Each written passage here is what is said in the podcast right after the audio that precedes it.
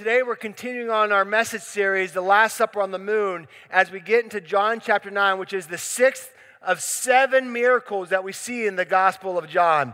It's truly fascinating to see through those miracles what God wants to be saying to us and what He wants to be doing through us. You know, you know what's fascinating? If you've ever found your way onto the lunar surface of the moon, you would see the sunlight and sun, sunrise and sunset in a whole different way.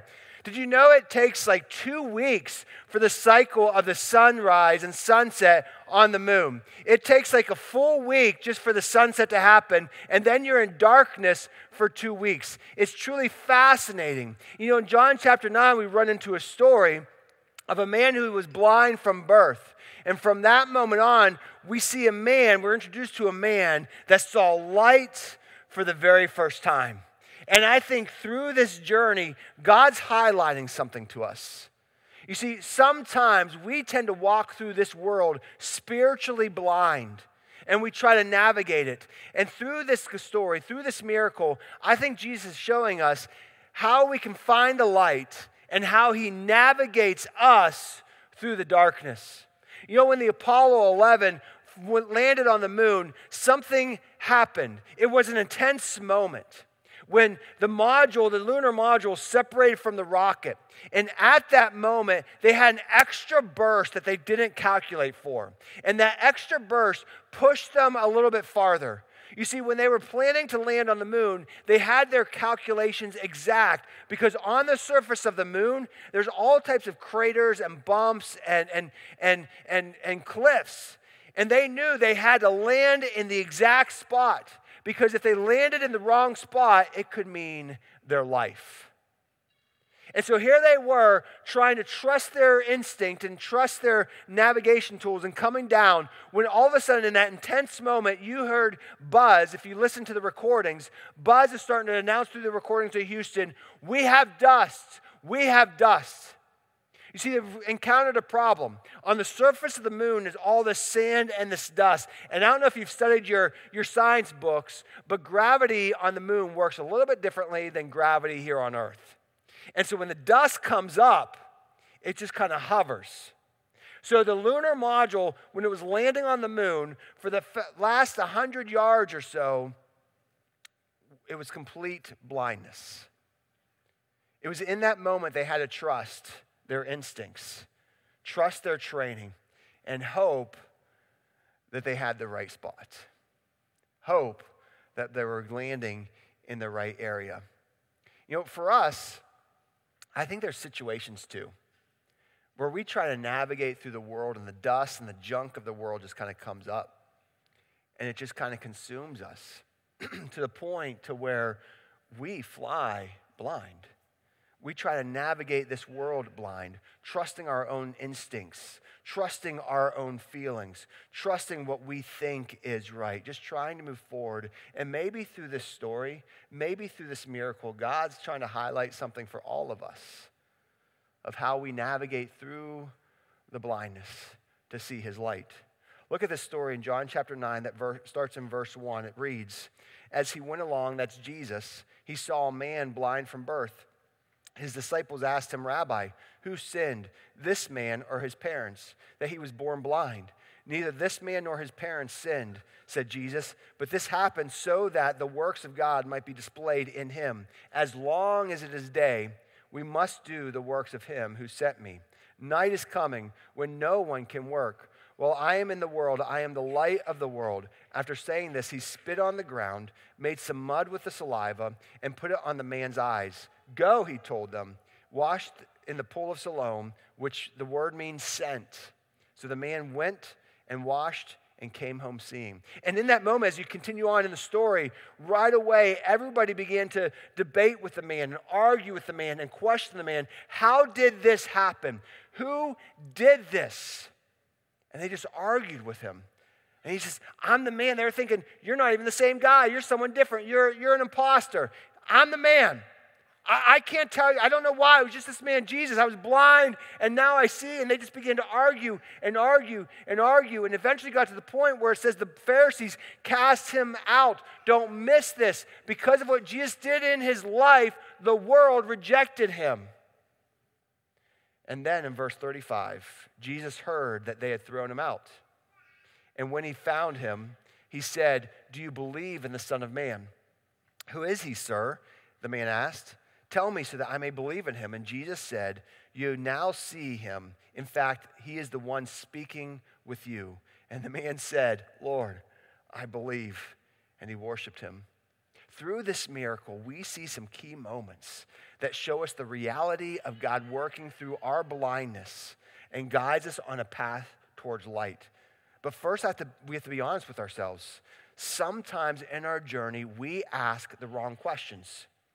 Sometimes we are just asking the wrong questions. We have the wrong focus. Just before Jesus performed this miracle, if you go back in the earlier chapter, he was surrounded by a crowd of people that were questioning him, that were arguing with him, that was debating with him that he was the Son of God. And Jesus was telling him, I am God. I am the Son of God. I am the Messiah. And they were arguing with him. And it got to the point where they picked up a bunch of rocks and they were about to stone Jesus. And somehow, supernaturally, Jesus was found his way through the the crowd. And it was in that moment when he's finding his way through the crowd that we get into John chapter 9. The Bible says that he saw this man. Jesus stopped. He saw him. He noticed this man hurting. He noticed this man struggling. He saw him. He saw his needs. I think, friends, I think sometimes we become spiritually blind because we don't see the problems that are all around us. We don't see the problems that are right in front of our eyes. But this, Jesus saw this man and see the important reality here. This miracle happened. This miracle occurred because Jesus noticed him. That's what began this miracle. Jesus saw him. He saw his brokenness. He saw his need. And his disciples, as I read the story, I can only imagine his disciples. I can see their eyes as they're closely in tune with Jesus. They're watching him and they see Jesus stop and slow down and pause as he fixes his gaze on this man. And the disciples look up to him and instantly they say and they ask Jesus, Jesus, why is this man like this? Who sinned? Was it him or was it his parents? Who were the naughty ones? Because in that day and time, the, the popular belief was if you had some sort of ailment like that, if you have some sort of physical uh, a disability like that, then you did something wrong. Either you sinned against God or someone in your household did, and you brought upon it yourself. And through their dialogue, Jesus is highlighting a very important fact here. Sometimes, just like the disciples, we get the wrong focus and we start to ask the wrong questions. The right question, the one that Jesus was trying to guide them towards, was not try to blame this man for his ailment. But in this situation, what does God want to do in this moment?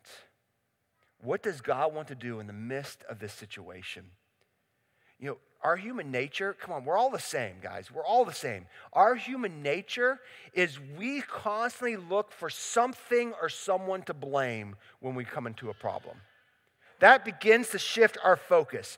Okay, I'm dealing with a hardship, I'm dealing with a heartache, there's a problem. Who or what can I blame? How can I explain this? And we try to wrap everything up into something that we can explain something that we can better comprehend, something that we can understand. But can I give you a quick news flash, guys? You're not God, I'm not God, and we're not going to know everything. We're not. You're right, my man. You're not God, we're not God, and we're not going to know everything. He does. God knows all things. We don't. And we just tend to more and more and more try to create the situation into something that we can explain, something we can understand. And that's exactly what the disciples were doing in this moment. We're faced with a problem because this man brought it upon himself. He did this, he messed it up. You know when President John F. Kennedy stood in front of the whole nation and said, by the end of the decade, we will go to the moon? When he made that proclamation, they did not even have the technology invented to make that possible. He was making an impossible ask. And so, in order for that to become a reality, they had to find someone. We got to figure this out. We got to invent something. And there was a scientist by the name of Wernher von Braun who was a rocket scientist. He worked for Adolf Hitler, Walt Disney, and now he found himself working for NASA. How's that for a resume? Yeah. So here he was, put on task to figure out how to get us there. And he'll even admit, he admitted at the end of his journey that he was wrong. He was wrong because he was asking the wrong question. He asked the question and made everything about his focus on how can we get a rocket off the ground into the universe? How can we get this rocket off the ground? And he was asking the wrong question, and they were going in all different types of wrong directions. They had to figure out something, the right question. The wrong question was, how do we get this rocket off the ground? The right question was, how do we get this ship that takes another ship off the ground to the moon so they can land on the moon? And that's when they developed this. They developed the Apollo rocket ship, which was composed of three components the command module, the service module, and the lunar module. And they couldn't figure that out until they started asking the right question, and that was how do we make this happen? They needed a third person who flew another rocket, another ship around the moon while a second ship was landing on the moon. Their question was faulty. Their focus adjusted when they started asking the right question How do we make a ship that carries another ship to get to the moon? And that's when they developed that. See, I think this is what Jesus is trying to help the disciples to see here. Their question was off base. Their question was based upon human wisdom of the day. And I think so often we wrestle with that too. We go to God, try to answer our own questions of why things are happening all around us. We try to shift the blame, and we base upon, all of our questions are based upon our understanding of human wisdom of the day. And God's saying, You're missing it. You're missing the point. That's faulty thinking. He's telling them, every time you see pain, all you do is you try to shift the blame. Now, understand something here, guys. Here's a very difficult theological reality that we all have to wrestle with and come to grips with. You know, we all think sometimes that people bring upon all the pain upon themselves. And when God created everything that is, when God created all the universe, all the heavens, and all the earth, He created mankind in the Garden of Eden. And when He created everything that was, He said it was all good. It was all good. Think about it. When he created, there was no disease, there was no brokenness, there was no death, there was no heartache, there was no stinking weeds that you had to pull, guys. I mean, I didn't have to burn dinner. It was just like, whoa, there's food. God made everything perfect. But then, as you read the story of early of, of, in Genesis three, you know the story. Adam and Eve went to the garden, and there's one tree when God said, "There's you can have everything but that tree of knowledge," and they won that tree. God, the devil tricked them, thinking, "Hey, God's holding out on you. That's the heart of sin. We think God's holding out on us, and our pride gets in the way." And they went and they ate that fruit, and they brought sin into the world. And as you see, when sin entered the world, you see the slow reality of death and brokenness and pain and sickness and heartache that just sweeps over the land. See, understand this hard theological reality. Sin is what brought all suffering into the world. Now, while that is true, it is not accurate to assume that whenever we that whenever we are faced with a suffering, whenever we are faced with a hardship, that that means you did something wrong. That's not an accurate evaluation. Sometimes we face pain because of all the brokenness that has been brought upon in the world.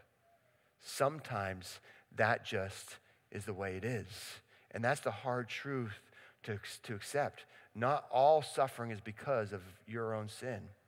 So the wrong question is what did you do to bring what did you do to bring this upon yourself? That's not the right question. The true so focus in all of our suffering and every heartache that jesus is trying to shift their focus to is from that question to the reality of his compassion his compassion in action. Rather than trying to blame something or someone it's the heart of compassion that jesus was modeling. It's the question of in this moment in this situation, what does God want to do to release his glory? How does God want to reveal who he is to me and to those around me in this situation? My focus in every moment is to bring the heart of God and his compassion to release his glory. We try to trivialize it but look what Paul writes in Romans 8 28. And we know that in all things, God works for the good of those who love him, who've been called according to his purpose. Look at those words, guys. Paul wrote, For we know in all things, the good days, the bad days, when things go your way and when you're broken down in, in pain and suffering, in all things, God works for the good. Don't miss it of those who love him. God's glory is revealed in a pursuit of him. Of him. He says he will bring all things to good. Now, don't misunderstand that. Good does not mean I'm going to get the life I wanted. I'm going to get that big house. I'm going to win the billion dollars in the lottery ticket. You know, I'm not going to have any pain or suffering. Everybody I love's never going to get sick. That's not the good that he's talking about. He's trying to shift our focus from a man made, man, mankind focus to the heart of God. The good he's saying is everything of I created in the garden, all the good that you are supposed to experience there, you will begin to experience that in your life. That's the good. And who will receive the good? All those who love him. All those who make it their life's ambition to pursue him. The more you pursue Him, the more you experience Him. And that's what we see with this man on this street corner who was just seeking out Jesus on this day. And here's the crazy thing when God works, sometimes Jesus works through strange solutions. Sometimes he works through ways that just seem ridiculous to us. I, guys, I, am sorry for the bluntness. I, I mean, there's no way that I can make this into some theological, really pretty presentation. Guys, Jesus hawked a loogie. He hawked a loogie here, guys. And it was nasty. And so here he was, Jesus spit on the ground and he made mud from his spit and he wiped it on his, this guy's eyes. I mean, think about that. His disciples are probably in that moment thinking, Jesus, you, what, what are you doing? That's just gross. What is happening here, Jesus? And as I read the stories, what's fascinating about Jesus is as he's working through this strange way to solve this, the problem, as you read through all the Gospels, you see all of his miracles. Every time Jesus heals somebody, he never heals the same way. That's fascinating to me because I think he's showing something in that journey. You see, it's not about the, the, what's he's using. It's not about the mud or the spit or, or even the fountain he sent them to. It's not about the mechanism what Jesus is showcasing here, what I think the guy is getting the glimpse of, it's all about his authority. His authority. And do we trust him enough to trust him at his word, even when it doesn't make sense to us? I think that's what Jesus is showing in this moment. Do I trust him enough to walk, to take that step when I just don't get it? And this man did. And the Bible says Jesus was in awe of his faith. He marveled at his faith. Here, this man was trusting him in the moment when everything just seemed absolutely foolish. And in this moment, guys, in this moment, I think we get a glimpse of the gospel. Look what Paul writes in 1 Corinthians 1 For the message of the cross is foolishness to those who are perishing, but to those of us who are being saved, it is the power of God. Jesus showing something here. To the world, it looks foolish. To God, to those who follow him, it's his power showing up. And Jesus, I think Jesus puts this man through the mechanics of these actions. He puts these mechanics into place so this man has the opportunity to exercise his faith, to trust God enough to take those steps. Not just, hey, I see what God did, look what He did, but to trust Him enough to put His faith into action to take those steps. I mean, God could have saved us in any way.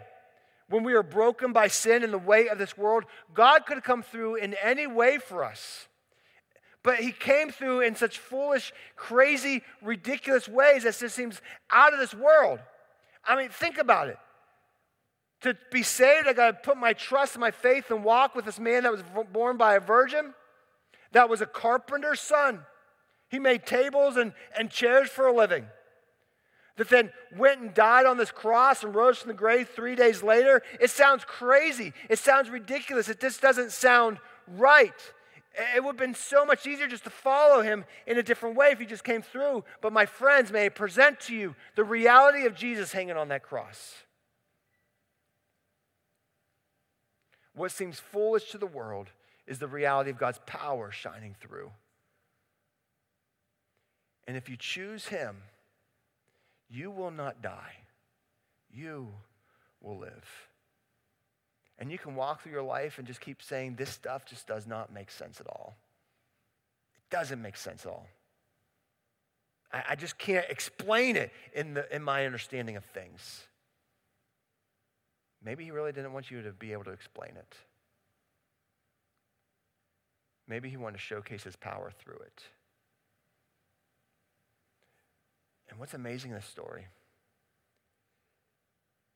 is in the moment of healing, it comes in the going. Healing occurred in the taking that first step. Do you see what the pool was called?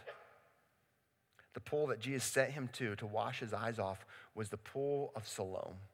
Siloam means sent. And what a beautiful picture that Jesus is highlighting here. When did the healing officially take place? When he finally took the first step to the pool of Siloam, the pool that means sent. You see, when the healing happens, when the full power of God is truly realized and seen and experienced, it's when we take the step of trust. I trust you enough, even when I don't get it, even when I don't understand it, I'm going to take that first step. And in that moment, in the first step, the power of God begins to unravel. The power of God begins to come through. And this man realized it. You know, it's taking that first step. God, I trust you enough to walk toward you, even when these relationships don't seem like they're coming together. God, I trust you enough to get into that group, to join that ministry team, to tithe, to take those steps, to trust you enough to do the things that you've called me to do so that I can experience your full power. God's power comes in the moment we are sent, in the moment we take that first step. That's when his healing powers begin to realize. But here's the problem we all wrestle with. We don't take that first step because sometimes we have a, a distorted fixation. We allow our focus to get distorted and fixated on other things rather than the reality of God working in our lives. This is a response to the man who just been healed, who just saw light for the very first time. He just woke, opened up his eyes and saw the trees and the sun and the birds, and instantly the crowd's first response was to argue with him, was to debate him, was to question him. was to say, You're an impostor. You're not really that guy that used to stand there. That's not who you are. And the crowd's response was all about arguing him. And they made the center of their argument was, hey, you know, this guy's not really God because guess what? Guess what day it is? It's the Sabbath. He was healing you on the Sabbath. That goes against God. See, he's not really with God. And they made that their fixation. Their fixation was on the rules, on what they could do for God. Their fixation was on the do's, the do's, and the do's. And guys, the more we get focused on the law and the rules, it destroys our soul. It destroys our soul. I mean, can we ever be good enough?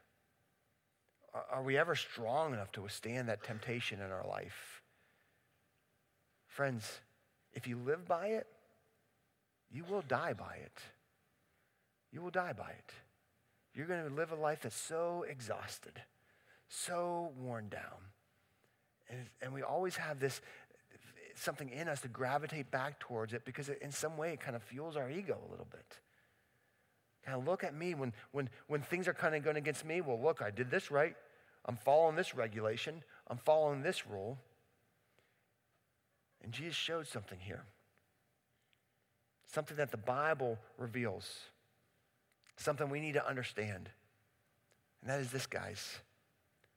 We've all sinned. We've all fallen short. I gotta be honest with you guys. We need a wake up call. None of us are good. None of us are good. We've all fallen short. But if you're like me, we constantly try to leverage our lives in such a way of look what I've done. Look how I'm following all these rules. I'm doing all these right steps. I'm trying to make all these all these uh, um, regulations in my life, and almost have we leverage our lives for God. So that hey, God, look, I'm doing these right things. So you need to bless me. Look how good I am. I'm not as bad as this guy over here that I saw on Netflix, right? I'm living a pretty stinking good life. So why don't you bless me? Give me the goods. Come through for me. Look what I do for you. And we begin to make ourselves believe that we're actually good. When the Bible says none of us are. We've all fallen short. We've all sinned. And with that, it just continues to pile upon the pain and the brokenness in the world around us. And Jesus chose to do this miracle on this day, I think, to ruffle the feathers. To show, number one, that I am God. And kind of give a wake up call that your, your focus is distorted. You're looking at it the wrong way. Religion says do and do and do and follow, but God's at the cross, He says, It is finished. I've done it for you. You walk a life that depends on my trust, on trusting me not on a life that's dependent on what you think you can accomplish.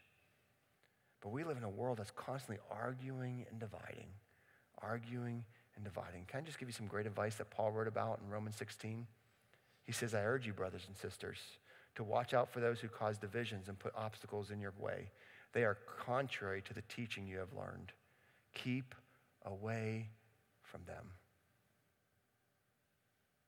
There may be people in your world that's constantly trying to look for things to blame another thing to argue about or complain about or divide over.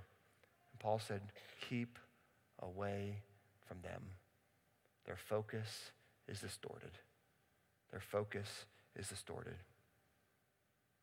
And all too often, guys, can I just be honest? We as a people get so unfocused, arguing and dividing, that we miss the point. And we should be focusing on the main thing and keeping the main thing the main thing. And that's God's compassion thrown through our life. That in every situation, God, how do you want to reveal your glory in this moment? How can I be an oppor- how can I be a person that reveals your glory in this moment?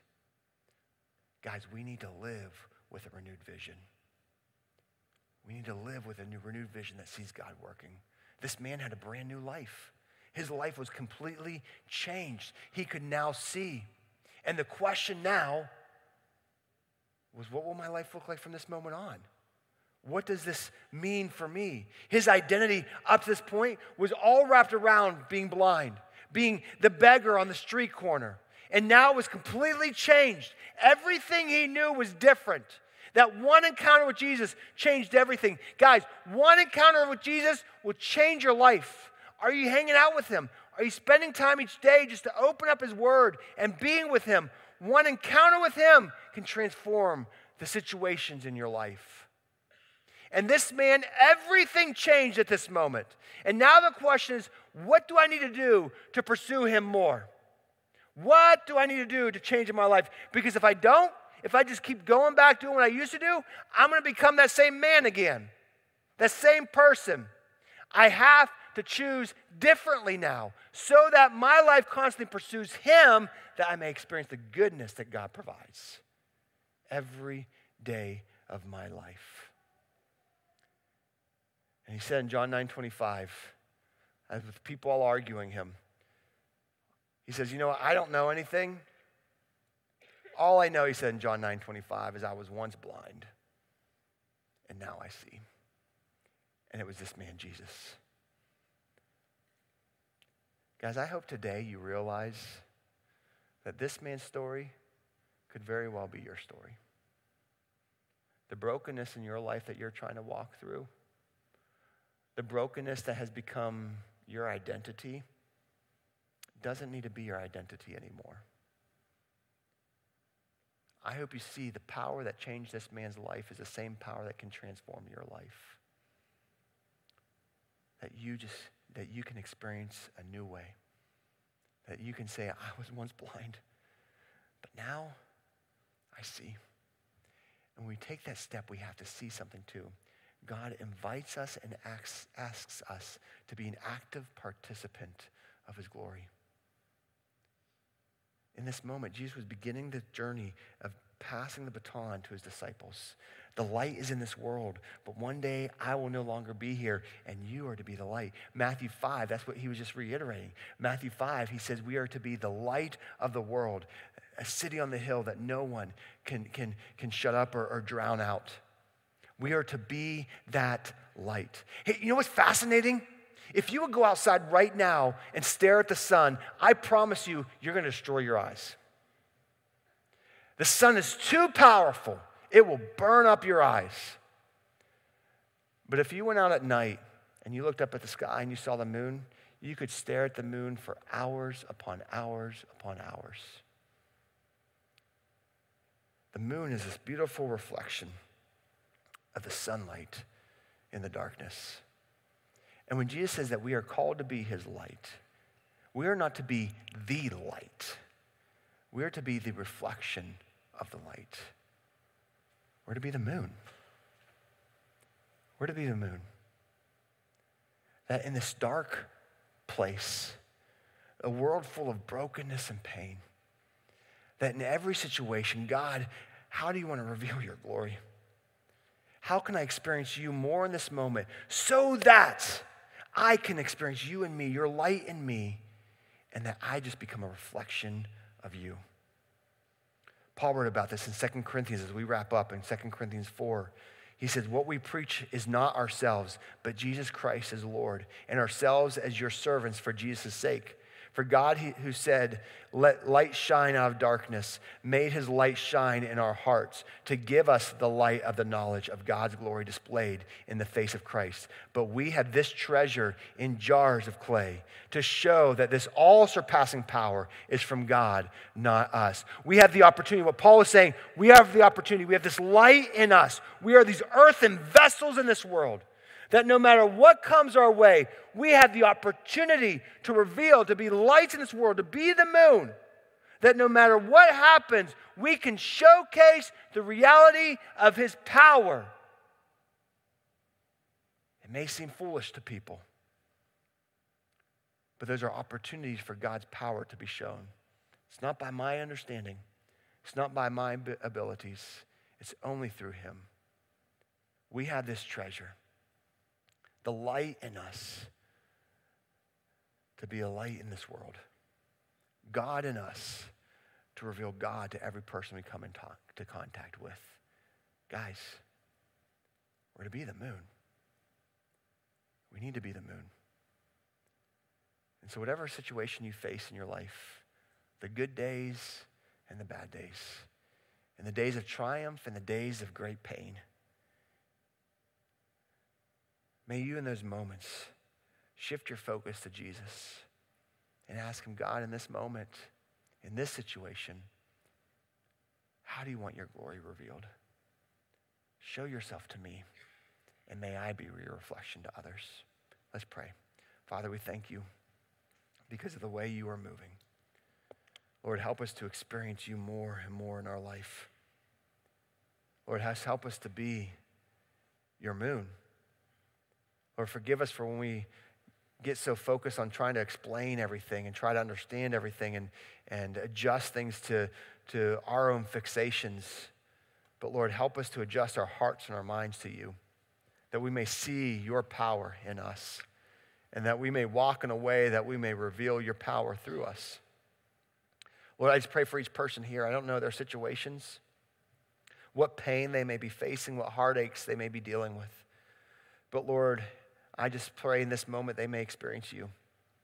They may feel your true love and compassion and power in their life. Like the blind man on that street, they may know and realize that you see them and you love them. And may we run towards you that you may transform our lives, that we may become your light. In your name we pray. Amen.